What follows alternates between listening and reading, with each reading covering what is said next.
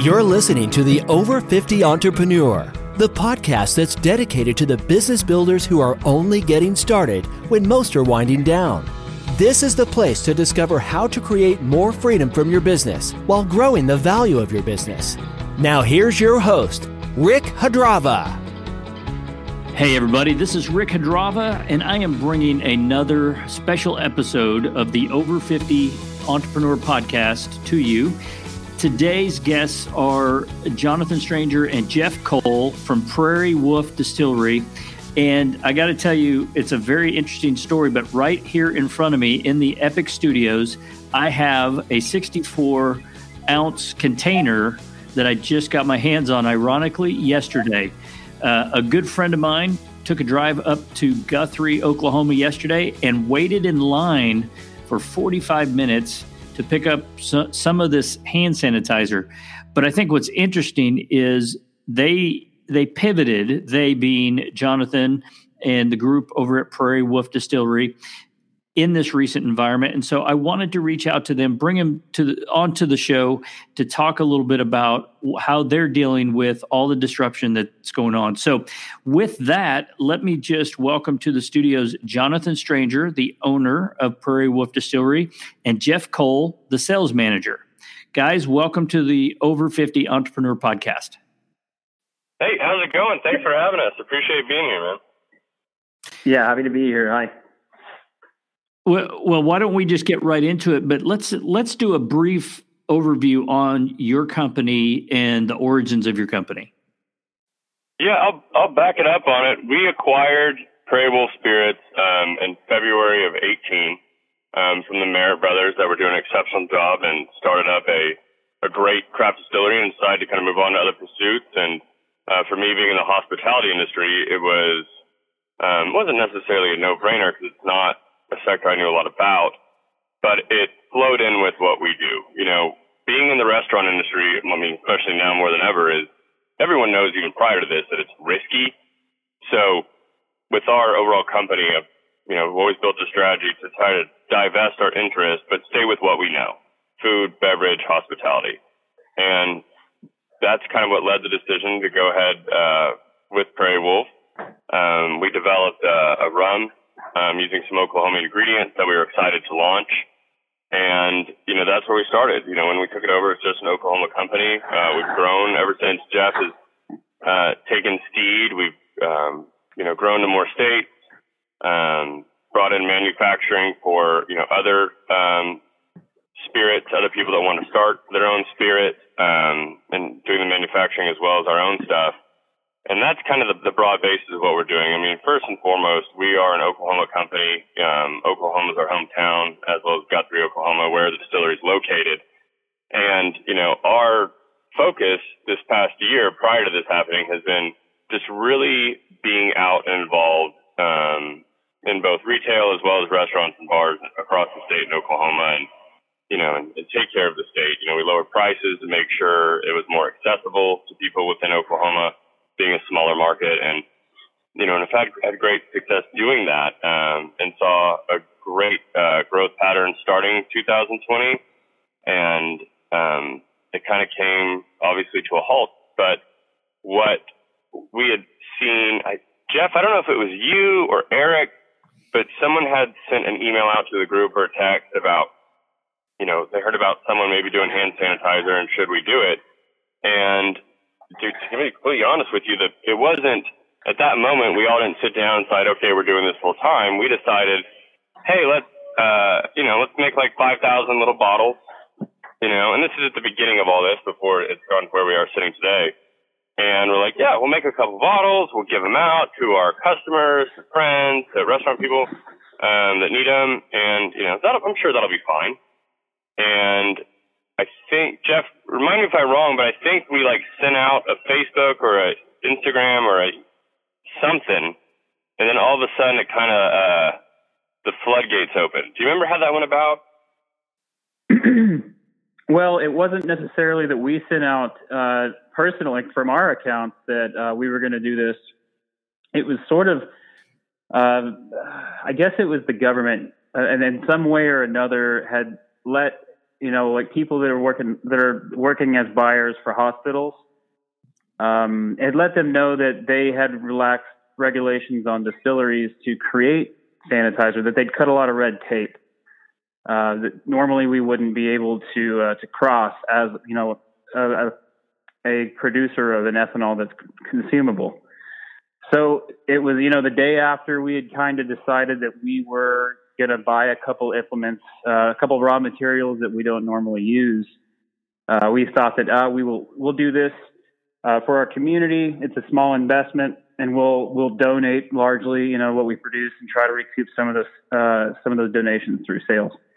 And then the next day, uh, you know, that information went out overnight. The next morning, I, I woke up to several emails from local area hospitals, their buyers, um, asking if we were indeed going to be able to uh, step up and produce the sanitizer. And I mean, that was a shock, number one, because we were just playing with the idea. And then, you know, to wake up to the need for thousands of gallons over day, uh, overnight was, I think that's when the floodgates really started to open. And we took orders here and there, but uh, we didn't even start telling people that we were doing it. I mean, we were behind. Uh, I think we you could say we were behind schedule on our own social media and putting it out there to the public that we were doing it by probably three to five days, just because we were so busy trying to to change gears into into to making sure that we could produce on that kind of a level. And then by the time we were able to tell people we were doing it, we'd already been in business with with with several hospitals. So let me. Yeah, I think what Jeff said. I was going to say what Jeff was saying was probably from what we've dealt with was the biggest challenge was, you know, this is a truly a cr- small craft distillery. You know, meaning we're selling, you know, 4,000, 5,000 cases a year, going from with the setup to produce that just fine to having to do that per week. And that was one of the biggest challenge, but you know, thankfully with the times, a lot of people um, on state level, other industries, uh, supply chain people knew what we were doing, and you know, really helped us make this transition. I think relatively quickly. Like I don't want to sit here and pat ourselves on the back because we definitely, you know, whenever you jump into a brand new industry overnight with little to no knowledge of how it works, you know, we stubbed our toes a little bit. I think everyone, uh, I know myself and Jeff and our distiller Eric can tell you anything and everything you would ever want to know about plastic bottles. And three weeks ago, we could just tell you they were made of plastic. Right. Mm-hmm. You know, it's, it's been a very steep learning curve that we've had to absolve very quickly. Well, let, let me ask you this because this is a question that comes to my mind um, that I think our audience might be interested in. Is walk me through where you guys would be if this opportunity hadn't presented itself.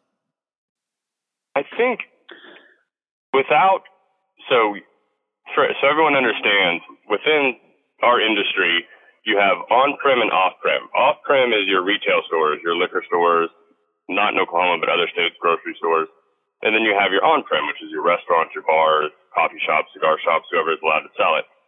And that was the majority of our business. A little over probably 55 to 58 percent of our business was that sector on-prem. So when this happened, there goes half our business right away gone. You know, we're a tight, small company, and at the time we don't have a lot of overhead, thankfully, and we control and own most of our assets. So we don't have a lot of debt, which we're grateful for, besides private equity. Going into, um, so I mean, we would have gone down by half, but not only has there been, you know, the sales of the sanitizer to buoy the business and create a lot of jobs for people that we let go from other businesses that we had, which is a blessing. Um, we've also, because the brand name getting out there for what we're doing has helped the off-prem sales. I mean, Jeff, you know better than I do, but I think March was our best month this year, and we we're we we're expecting to take it in the teeth. Is that correct? Yeah, yeah. I mean, if we're just speaking about alcohol sales, our month over month, yes, March is is it, we would look at March as, as, a great month. Say nothing happened. If if all restaurants were still open, we would still be doing the same, and we would be training up. Uh, and then what Jonathan is saying is, you know, half of our buyers are restaurants. Those are all gone, but we're still training up. So liquor stores, you can tell that they've picked up in business. Yeah, Yeah, At least we're, we're seeing we're seeing support anyway. What I, what I like about that, and and I think Jonathan, you're the one that pointed it out, is you know you really found a way to keep your employees, and even though they had to move into different roles, I think right now that's a big deal. Um, even if they they have to pivot as much as you have to pivot, um, so that, that's really good stuff. He, here's here's my question. Um, what have you learned through this process? I mean, I know this has been quick; it's been fast and furious for you guys, but any lessons that kind of stand out in your mind? For myself, we were actually we had a text chain going on late last night, just a little bit of a a support love session. If it's okay to go ahead and call it that um, amongst us, but the I think more than anything, you know, going back a couple months ago when we were talking about growing our distillery and growing that business and how to do it, you know, you kind of hit these blocks. We're a small guy in a really big ocean, and you know, can we do this? Can we do that?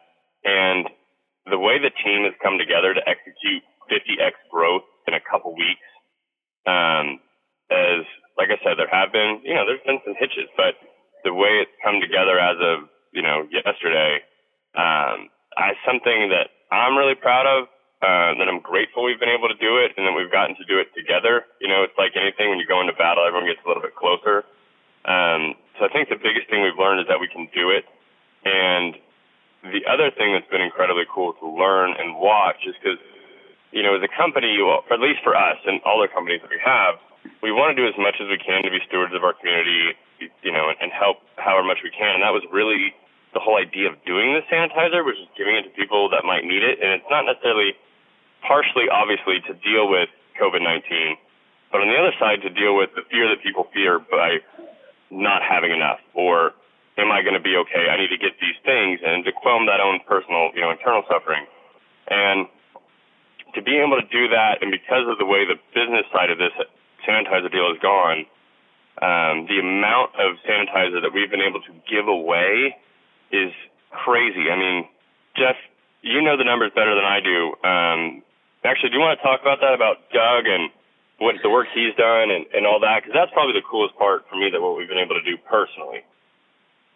Yeah, yeah. If you want to start talking about Doug, Doug is uh, Doug is huge. Doug is probably I'm I'm more than anything that we are doing here. I'm really proud of us, and just like Jonathan said, proud of that we were able to come together and everybody's on board. We don't have any we don't have any negativity about any of this because we're all so grateful that we have the ability to give back. But I will say, without Doug White, we would be in so much trouble because Oh God. he he came to me. Uh, he I, the way he tells the story is he saw on the news. He heard the he heard the word distillery and he heard the word sanitizer, and he knew you know you know sanitizer is one of the like six essential things you need uh, these this day and age. But you know outside of PPE, food, and air, and all this stuff. Right. Um, so he uh, wrote me an email, and of course at that on at that time I was receiving hundreds of emails a day and his said, you know, uh, kind of a generic. My name is Doug White. I work with this company, or I have I have a, a nonprofit called Emergency Responder Assistance Program. Um, we work directly with first responders, and is there a way that I could work with you to get uh, to make sure that our first responders have access to hand sanitizer? For me, I'm thinking yes. This is an obvious yes for us. It's you have to choose, you know, who who needs help first and fastest, and it seems to me like you know you know, first responders are a big deal in society. So uh, he came and met with us uh, one day and kind of gave us an idea of the scope of, uh, of, of what he was going to do. And so, being with Emergency Responders Assistance Program, he has access to you know fire chiefs, uh, sheriff's departments, uh, police stations, EMS, all that stuff. He kind of started a list, uh, you know, and, and, and said, you know, he was going to supply each one of these departments uh, with a certain amount of sanitizer, and he was, and, we were going. We committed to Doug that we would donate it to him to at least make one part of his life easier. Uh, and it started out. He came and we gave him. I think it was maybe 15 gallons or 20 gallons or something. And he was taking it to se- separate, you know, different uh, police stations around the around the metro area. And then we got to know Doug really well. I, every time I get a sheriff or a police chief or a fire chief that writes me an email um, in Oklahoma. Now I'm I'm dealing with some in Kansas now too. Uh, I'm able to forward that to Doug, and Doug essentially vets those guys, uh, makes sure that there's no overlaps or there's not several people from the same department reaching out. Uh, and then he coordinates with their team to come and help us if we need any hands. Uh, and he takes uh, the sanitizer from us and distributes it throughout the state. Now, I don't know how many uh, different agencies he's up to now. He told me three days ago that he added another hundred uh, to a list that was already over a hundred. So we're well over, we're well into the hundreds, and we're in, as far as I know, we're in all 77 counties as well uh, through Doug. That's and I incredible. think we're up now to, gosh, I think we're up to a thousand. Nope, that's got to be over a thousand gallons now because he took several totes with him just a couple days ago so he could centralize his pickup station to try to try to keep social distancing. So he has now a separate p- pickup station closer to uh, downtown Oklahoma City. That is that is awesome. I'm just sitting here thinking, you know, you're you're doing so much for the community and we appreciate it and appreciate Doug and what he's doing in our first responders and you guys you know you stepped in here. Um, what i want to know just as you know kind of these are quicker shows so kind of coming to the end but you've learned so much. I, i'm sitting here going you guys have gotten a huge education in such a short amount of time. When we get back to whatever normal is going to look like what do you think you're going to is there anything that applies to what you're doing now that you'll take into business when you get back to normal Yeah, Jonathan, you, I mean, yeah, I'll go first. I mean, you know, this was one of those things. It was kind of like, in terms of information, education, and demand. You know, just putting your mouth directly up to a fire hydrant and just opening wide. Um, you know, like I mentioned earlier, just to, to know we have the ability to handle it and that confidence that goes along. I think sometimes that at earlier points in my life, that's been a thing where you know, can I do it? Should I do it? You know, this was just, we just jumped off the cliff and went. Thankfully, something caught us. But, um, you know, it provides that. It shows us, you know, with Prairie Wolf where we can go with it. Um, you know, our manufacturing capabilities. I mean, we, it was a blessing. We happened to buy the building next door, which added about another 14,000 square feet of space a month before all this happened. But it's just some kind of, you know, sitting there until we, we started, you know, work on it. Um, you know, it's shown us how to streamline everything that we're doing, how to it work incredibly more efficient. And from that company that I work with, it's kind of that joy that comes with that feeling of getting through it um, is starting to now kind of filter into the rest of our companies because everyone's been pitching in a hand. Every I think every company we have has done something in or at Prairie Wolf at some point in time, and it's only getting more. And seeing all the companies come together and work together so well um, has been something incredible. Because the fact of the matter is, once this passes, things are going to change, and it has shown me how well you don't have to keep these things separate. You know, you don't have to divide lines. That around the right cause and with the right language, people can work together very, very well. So that's kind of my biggest takeaway. And, you know, also simply just grateful to have something to do right now. You know, for, for the people out there that don't or have been laid off, I'm sorry. I'm, I'm not trying to lord over that at all. It's, um, you know, I'm, I don't do well sitting. Maybe it's the entrepreneurial spirit. Maybe it's, uh, you know, whatever it could be. But I, I I just sit around, settle my thumbs, and go crazy. So to have something to do that's a good cause uh, right now is is a blessing. Absolutely. Well, listen, we've come to the end of this episode, and I'm sorry because I feel like we could talk for hours. I hope to get you guys back to do a deeper dive, but you know, I want to thank both of you personally. Not only are you exuding the entrepreneurial spirit, but I think the the, the Oklahoma spirit that we've all all of us that have grown up here um, appreciate and we know well. So thank you for what you're doing. And if if anybody wants to learn about the distillery and what you guys are doing, how, how can they follow you or learn more about the company? Yeah, so we've got uh, there's prairiewolfspirits.com, uh, PW Spirits on all social media handles, and any direct questions can come to info at prairiewolfspirits.com. Very good. Well, Jonathan So and Jeff. multitude of ways to, to get a hold of us. Well, very good. And we'll make sure to put that in our show notes. Um, so, Jonathan and Jeff, we appreciate you being on the show. Guys, be sure to check out our website, www.epicsbiz.com, for show notes um, on the podcast and other resources. We appreciate you listening. And until next time, remember, we're only getting started. The Over 50 Entrepreneur Podcast is sponsored by Epic Business Advisory, where we help entrepreneurs escape the owner's trap, build businesses that can succeed without you, allowing you the opportunity to realize more freedom, think bigger, and pursue next level goals.